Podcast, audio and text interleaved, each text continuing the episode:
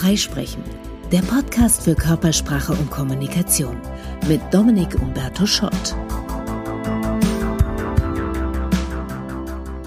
Herzlich willkommen zu Folge 2 von Glaube nicht alles, was du denkst.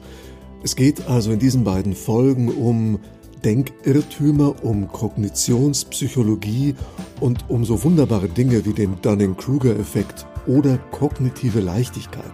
Da sind wir das letzte Mal stehen geblieben. Und das hat damit zu tun, dass unser Gehirn auf Effizienz getrimmt ist und immer die Energieeinsparung, die Abkürzung, die Automation sucht. Und dieses Konzept der kognitiven Leichtigkeit, dass also unser Gehirn versucht, Dinge leichtgängig zu machen, führt auch zu einem weiteren interessanten Effekt, nämlich dem, dass wir sehr häufig, ohne es zu merken, eine komplizierte Frage, die wir gar nicht wirklich beantworten könnten, durch eine einfache Frage ersetzen, eben damit wir eine Antwort geben können, die uns dann zufrieden macht. Wir selber tun das, wenn wir Verträge abschließen, die wir nicht überblicken können. Kreditvertrag, Versicherung. Im Grunde genommen gehen wir eine hochkomplexe Wahrscheinlichkeitsrechnung ein. Lohnt sich diese Versicherung, lohnt sich diese Prämie, lohnt sich dieser Kreditvertrag bei der Laufzeit zu dem Zins, das können wir gar nicht seriös oder so auf die Schnelle für uns klar beantworten, weil unheimlich viele Unwägbarkeiten drinstecken. Und dann entscheiden wir vielleicht auf Basis dessen, ob wir den Berater sympathisch finden oder nicht. Also wir ersetzen eine komplexe Frage durch eine einfache, nämlich finde ich die Person nett, die mir gerade die Versicherung verkaufen möchte? Ja, finde ich nett, alles klar, mache ich, unterschreibe ich.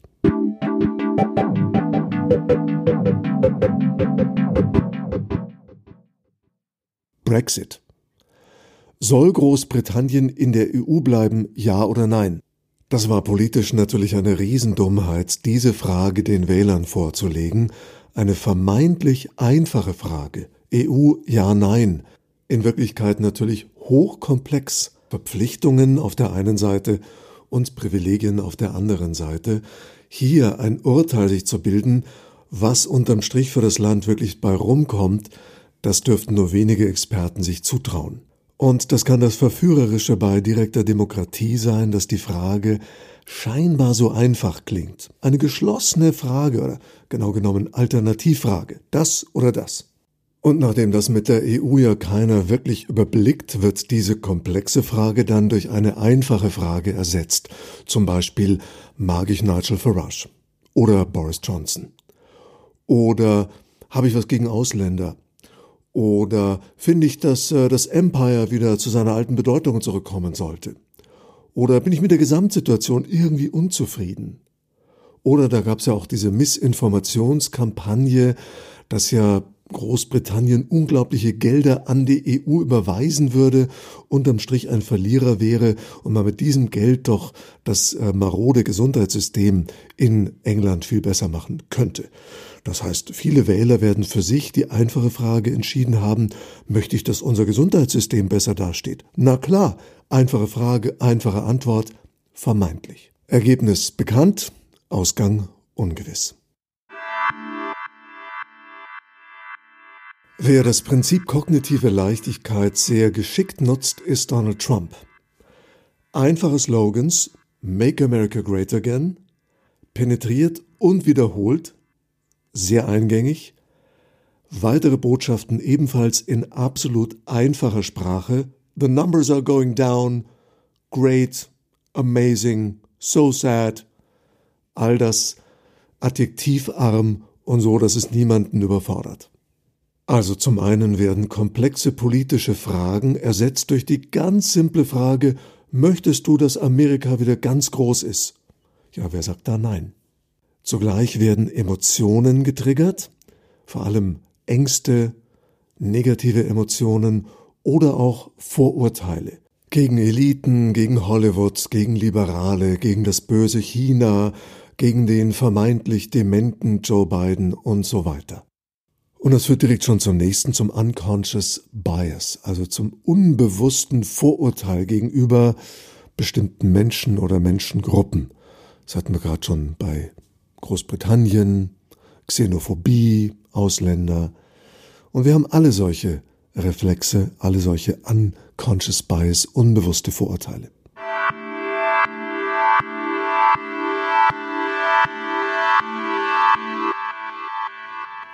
Wir waren früher Stammesgesellschaften. Wen haben wir zum Anführer gewählt? In der Regel nicht unbedingt den klügsten, eher den größten, stärksten. Das war in gefährlichen Zeiten wichtiger. Auch heute noch sind großgewachsene, breitschultrige Männer mit tiefer Stimme in Führungspositionen überrepräsentiert. Und die sind ja nicht qualifizierter. Aber denen trauen wir mehr zu aufgrund dieses archaischen Reflexes. Umgekehrt sind stark Übergewichtige stark unterrepräsentiert, auch völlig unfair, auch Frauen in Führungspositionen unterrepräsentiert, ungerechtfertigt, aber Realität. Also ob wir jemand vertrauen oder nicht, machen wir am ersten Eindruck fest, manchmal an so banalen Dinge wie Körpergröße und dieser erste Eindruck, der täuscht eben oft. Gab eine Studie mit einem Fototest. Menschen wurden Fotos vorgelegt von anderen Menschen. Da waren normale Bürger drunter, aber auch notorische, mehrfach verurteilte Betrüger. Und jetzt sollten die Leute nur anhand des Fotos entscheiden, würde ich der Person vertrauen oder nicht. Trefferquote lag bei 65 Prozent. Das ist besser als Zufall, aber natürlich nicht doll. Aber für die Evolution egal, mit 65 Prozent Trefferquote konnten wir viele tausende Jahre ganz gut leben. Übrigens schätzen auch Profis, Grenzbeamte zum Beispiel, Gesichter nicht zuverlässiger ein als Normalbürger. Das wäre auch zu schön, wenn alle Gangster eine Gangstervisage hätten, dann wäre es für die Polizei viel leichter in der Fahndung. Also gibt es so bestimmte Merkmale, die lösen bei uns eher Unbehagen aus und diesen Menschen vertrauen wir dann tendenziell nach erstem Eindruck weniger. Dazu gehören eng stehende Augen, ein Bartschatten, starke Asymmetrie im Gesicht. Also wer das hat, hat einfach ein bisschen Pech, der muss da dagegen anarbeiten und Vertrauen erst gewinnen, manchmal gegen einen ersten negativen Eindruck. Umgekehrt, wer attraktiv ist, symmetrische Züge, große Augen, volles Haar, heller Teint, der hat Glück, weil dann kommt nämlich der sogenannte Halo-Effekt ins Spiel. Halo aus dem englischen Heiligenschein.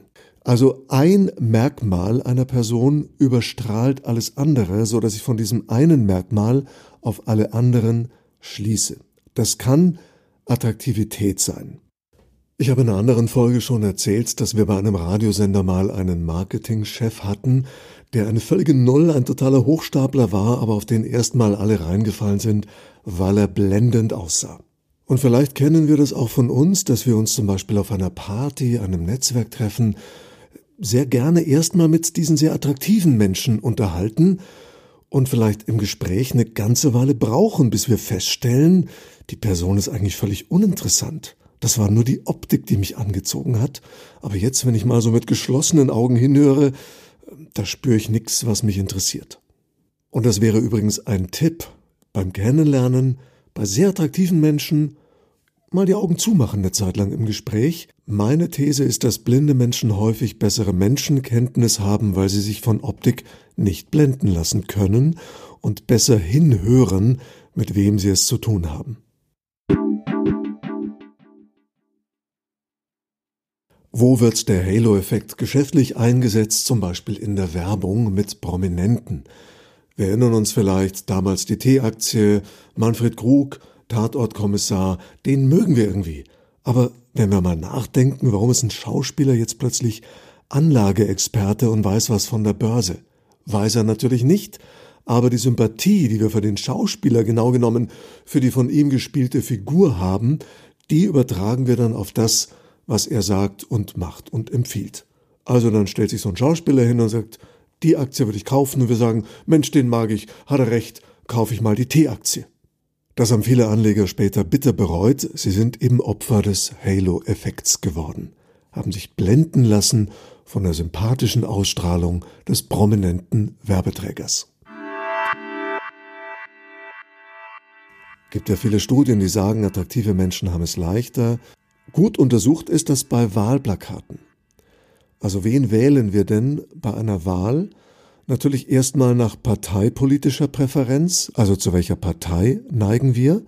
Und das hat ja viel mit Weltbild zu tun. Also wir wählen die Menschen, die einen ähnlichen Blick auf die Welt haben. Selten hat System zweimal das Wahlprogramm gelesen. Also die meisten wählen und wissen gar nicht genau, was fordern die denn genau. sondern die wählen jemand, wo sagen, ja, der oder diese Leute sehen die Welt ähnlich wie ich. Und dann, wenn jetzt innerhalb meiner präferierten Partei mehrere Kandidaten zur Auswahl stehen, zum Beispiel für die Landesliste, dann spielt Attraktivität eine Megarolle. Weil ich kenne die alle nicht, ich sehe die und sage dann, also die, der Person traue ich zu, die reißt was. So, meine erste Zwischenzusammenfassung System 1 ist schnell, aber großteils unbewusst. System 2 prüft nicht immer. Wir sind nicht immer kritisch. Dadurch sind wir effizient, aber auch anfällig für Irrationalität und Irrtümer. Was können wir tun? Hier sind drei Impulse. Erstens.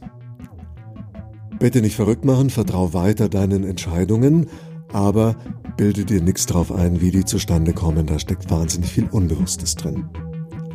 Zweitens, mach dir da, wo es geht, das Unbewusste bewusst. Dann hast du mehr Optionen, mehr Einfluss. Drittens, Intuition ist gut, aber eben bewusster machen, dann auch mal hinterfragen. Wenn dir der Verdacht kommt, System 1 hat dich auf eine falsche Fährte gelockt, dann bitte das Denken nicht anderen überlassen, sondern selbst kritisch drauf gucken. Denn, das ist ja auch eine Erkenntnis aus dem Dunning-Kruger-Effekt, die Dummen glauben schon alles zu wissen und hinterfragen wenig, die Klugen wissen, dass sie wenig wissen und hinterfragen viel. So, und jetzt wollen wir mit dem Thema mal tiefer gehen. Wie entsteht jetzt unsere subjektive Realität? Wie entsteht bei uns ein Gefühl von Lebenszufriedenheit, oder Lebensunzufriedenheit. Denn das hat mit genau diesen kognitiven Irrtümern und Funktionsweisen unseres Gehirns zu tun. Wie entsteht grundsätzlich unsere Realität? Immer aus zwei Komponenten, einer Wahrnehmung und einer Interpretation. Die Wahrnehmung ist objektiv. Zum Beispiel, meine Augen melden mir, da steht ein Objekt. Es hat eine bestimmte Form, eine bestimmte Größe, das ist nachmessbar, die anderen kommen zum selben Ergebnis, das ist eine reine Wahrnehmung. Und dann die Interpretation, zum Beispiel habe ich gelernt, man nennt dieses Objekt Stuhl, das ist der Name, die Buchstabenfolge. Und auch das ist ja noch weitgehend objektiv, wir können uns alle darauf einigen, wir nennen Stuhl, okay, die Österreicher nennen es Sessel, aber da sind wir uns einig. Und jetzt wird schon sehr subjektiv in der Interpretation. Dem einen gefällt der Stuhl, dem anderen nicht. Ich finde die Farbe hübsch, du nicht. Ich würde mir den ins Wohnzimmer stellen, jemand anderer sagt, den würde ich nicht mal vom Sperrmüll nehmen. Das ist System 1. Welche Gedanken, Gefühle, Bewertungen habe ich zu diesem Objekt, zu dieser Wahrnehmung? Und so ist mit allem, was uns im Leben passiert. Etwas geschieht, das ist ein Fakt, objektiv, und jetzt habe ich dazu eine Interpretation und die ist subjektiv, ich halte sie aber auch für wahr. Und sie ist ja auch subjektiv wahr. Ist eben meine Wahrheit. Meine Wahrheit ist, der Stuhl ist wunderschön. Und diese Verknüpfung zwischen Wahrnehmung und Interpretation passiert rasend schnell. Problem, die meisten Interpretationen, also unsere Gedanken und Gefühle, System 1, laufen unbewusst ab. Wir denken, erstaunlich, was Forscher alles zählen können, etwa 60.000 Gedanken pro Tag und nur zwei Prozent davon sind wirklich bewusst. Was wir aber denken und fühlen, dieser große Teil Unbewusstes, bestimmt unsere subjektive Realität. Und das funktioniert so. System 1 generiert ständig Vorschläge, Eindrücke, Intuitionen, Gefühle, Absichten, Wünsche, Bewertungen, Ahnungen. Und wenn System 2 die unterstützt, auch im Sinne von nicht weiter prüfen, ungeprüft durchgehen lassen, dann entstehen daraus unter Umständen Überzeugungen und irgendwann willentlich gesteuerte Handlungen. Jetzt generiert System 1 nicht nur Einzelinformationen, sondern verknüpft Wahrnehmungen gerne zu kleinen Geschichten. Beispiel. Morgens stehen wir auf, und uns fällt die Zahnbürste runter und nachher in der Küche noch das Marmeladenbrot auf dem Boden natürlich mit der Seite nach unten, wo die Marmelade drauf ist. So, jetzt verlassen wir schon das Haus mit dem Gedanken, oh, heute ist nicht mein Tag. Wir bauen aus zwei Einzelereignissen, die nichts miteinander zu tun haben, eine kleine Geschichte, Die Geschichte lautet, heute ist nicht mein Tag. Sehr wahrscheinlich werden wir diese Einschätzung den restlichen Tag über nicht mehr revidieren und den Tag dann tatsächlich so erleben. Das ist dann abends unser Fazit. Ja, heute war nicht so mein Tag. Wir blenden aus, was an diesem Tag Positives war. Wir lieben nämlich, unser Gehirn liebt Zusammenhänge. Weil das kann sich Zusammenhänge besser merken. Und deswegen finden wir auch da Zusammenhänge, wo gar keine sind. Also falsche Kausalitäten, falsche Geschichten, Fake News, die aber irgendwie plausibel sind. Das würde so gut passen, das kann ich mir so gut vorstellen. Und darauf, nämlich unsere Vorliebe für Geschichten und Zusammenhänge, basieren auch Verschwörungstheorien. Die haben immer drei Zutaten. Zunächst einmal Fakten. Etwas, was tatsächlich so ist. Zum Beispiel, es gibt Flugzeuge, die fliegen am Himmel und die machen so einen Kondensstreifen. Dann spekulative Behauptungen, hey, der Kondensstreifen, der ist gar nicht harmlos, das sind so Chemikalien, Chemtrails. Plus Emotionen, vor allem negative Emotionen. Diese Chemtrails sind dazu da, um dich zu vergiften, zu manipulieren, eine Art Gehirnwäsche. Also nochmal die Hauptingredienzien von allen Verschwörungstheorien. Erstens das Körnchen Wahrheit. Zweitens die spekulativen Behauptungen, die dieses Körnchen Wahrheit so plausibel erklären würden, dem so einen größeren Zusammenhang geben, und drittens natürlich die Emotionalisierung, da sind dunkle geheime Mächte und die wollen uns Böses. Der heikelste Anteil ist vielleicht dieses Körnchen Wahrheit, denn wenn nicht ein paar Fakten drin wären, dann würden die meisten Menschen Verschwörungstheorien wahrscheinlich gar nicht ernst nehmen, weil dann würde es eben auch frei erfunden wirken. Aber die Tatsache, dass sie aufbauen auf etwas, was tatsächlich Fakt ist, das macht es zunächst mal gefühlt plausibel und glaubhaft. Und deswegen beleuchten wir jetzt noch ein weiteres Problem unseres Gehirns, nämlich was sind eigentlich Fakten?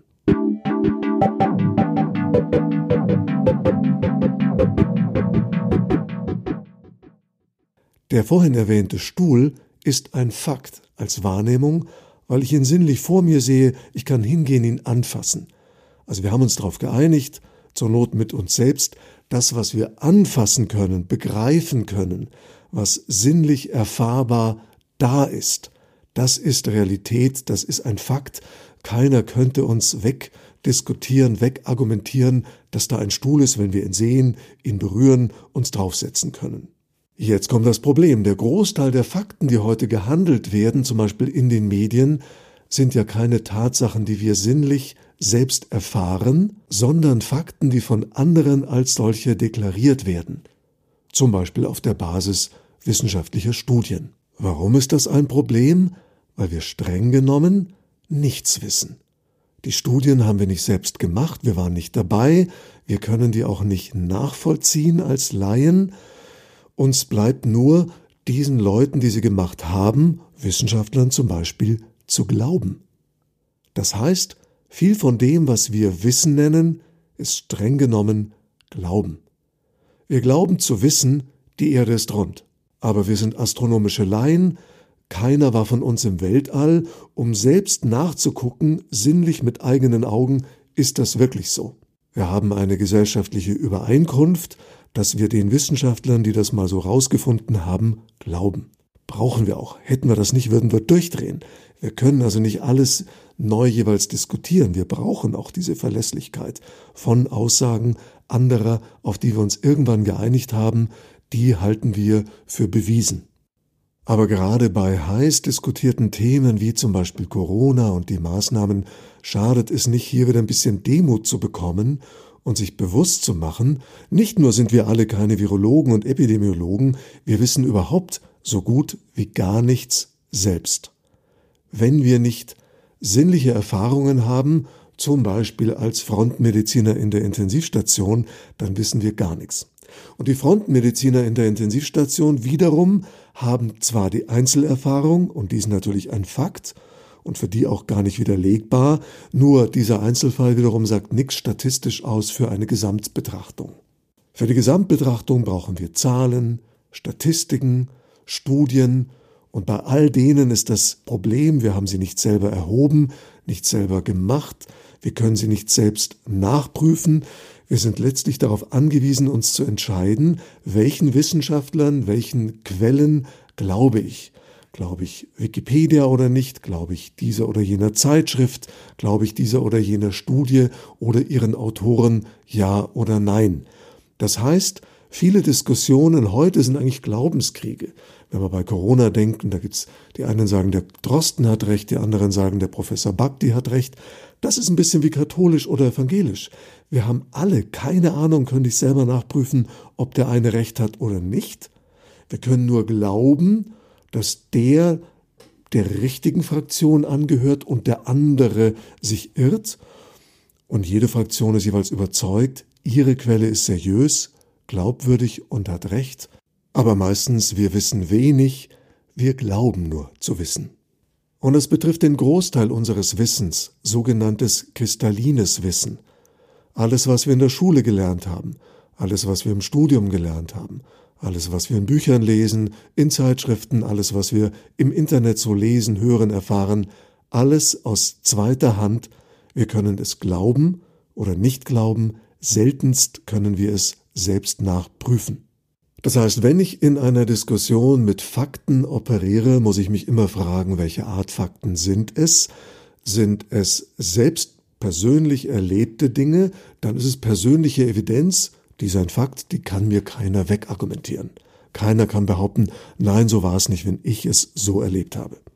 Zugleich wird dieser Art Fakten gerne mal die Relevanz abgesprochen. Naja, das ist dein persönliches Erlebnis, das ist nicht aussagekräftig für andere. Und dann gibt's die andere Sorte von Fakten, die wir Beweise nennen, nämlich Zahlen, Studien, Statistiken etc. Hier das Problem, das sind Fakten aus zweiter Hand. Die haben dann Beweiskraft, wenn sie aus einer Quelle stammen, die wirklich von allen allgemein anerkannt ist. Wenn die Quelle umstritten ist, dann wird schon problematisch. Und da schließt sich wieder der Kreis, da sind wir bei der subjektiven und bei der messbaren Realität. Wenn ich Magenschmerzen habe, gehe zum Arzt, der untersucht mich, findet nichts, dann wird er sagen, objektiv ist da nichts. Ich hingegen subjektiv habe Magenschmerzen, für mich sind die subjektiv Realität.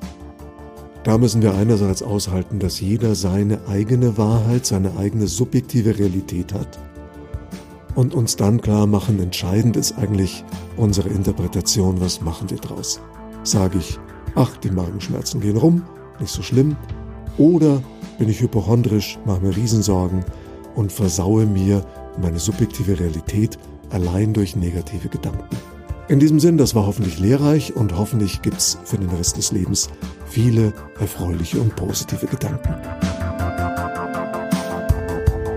Das war Freisprechen. Themenanregungen, Fragen und Feedback gerne an hallo@dominikschott.de.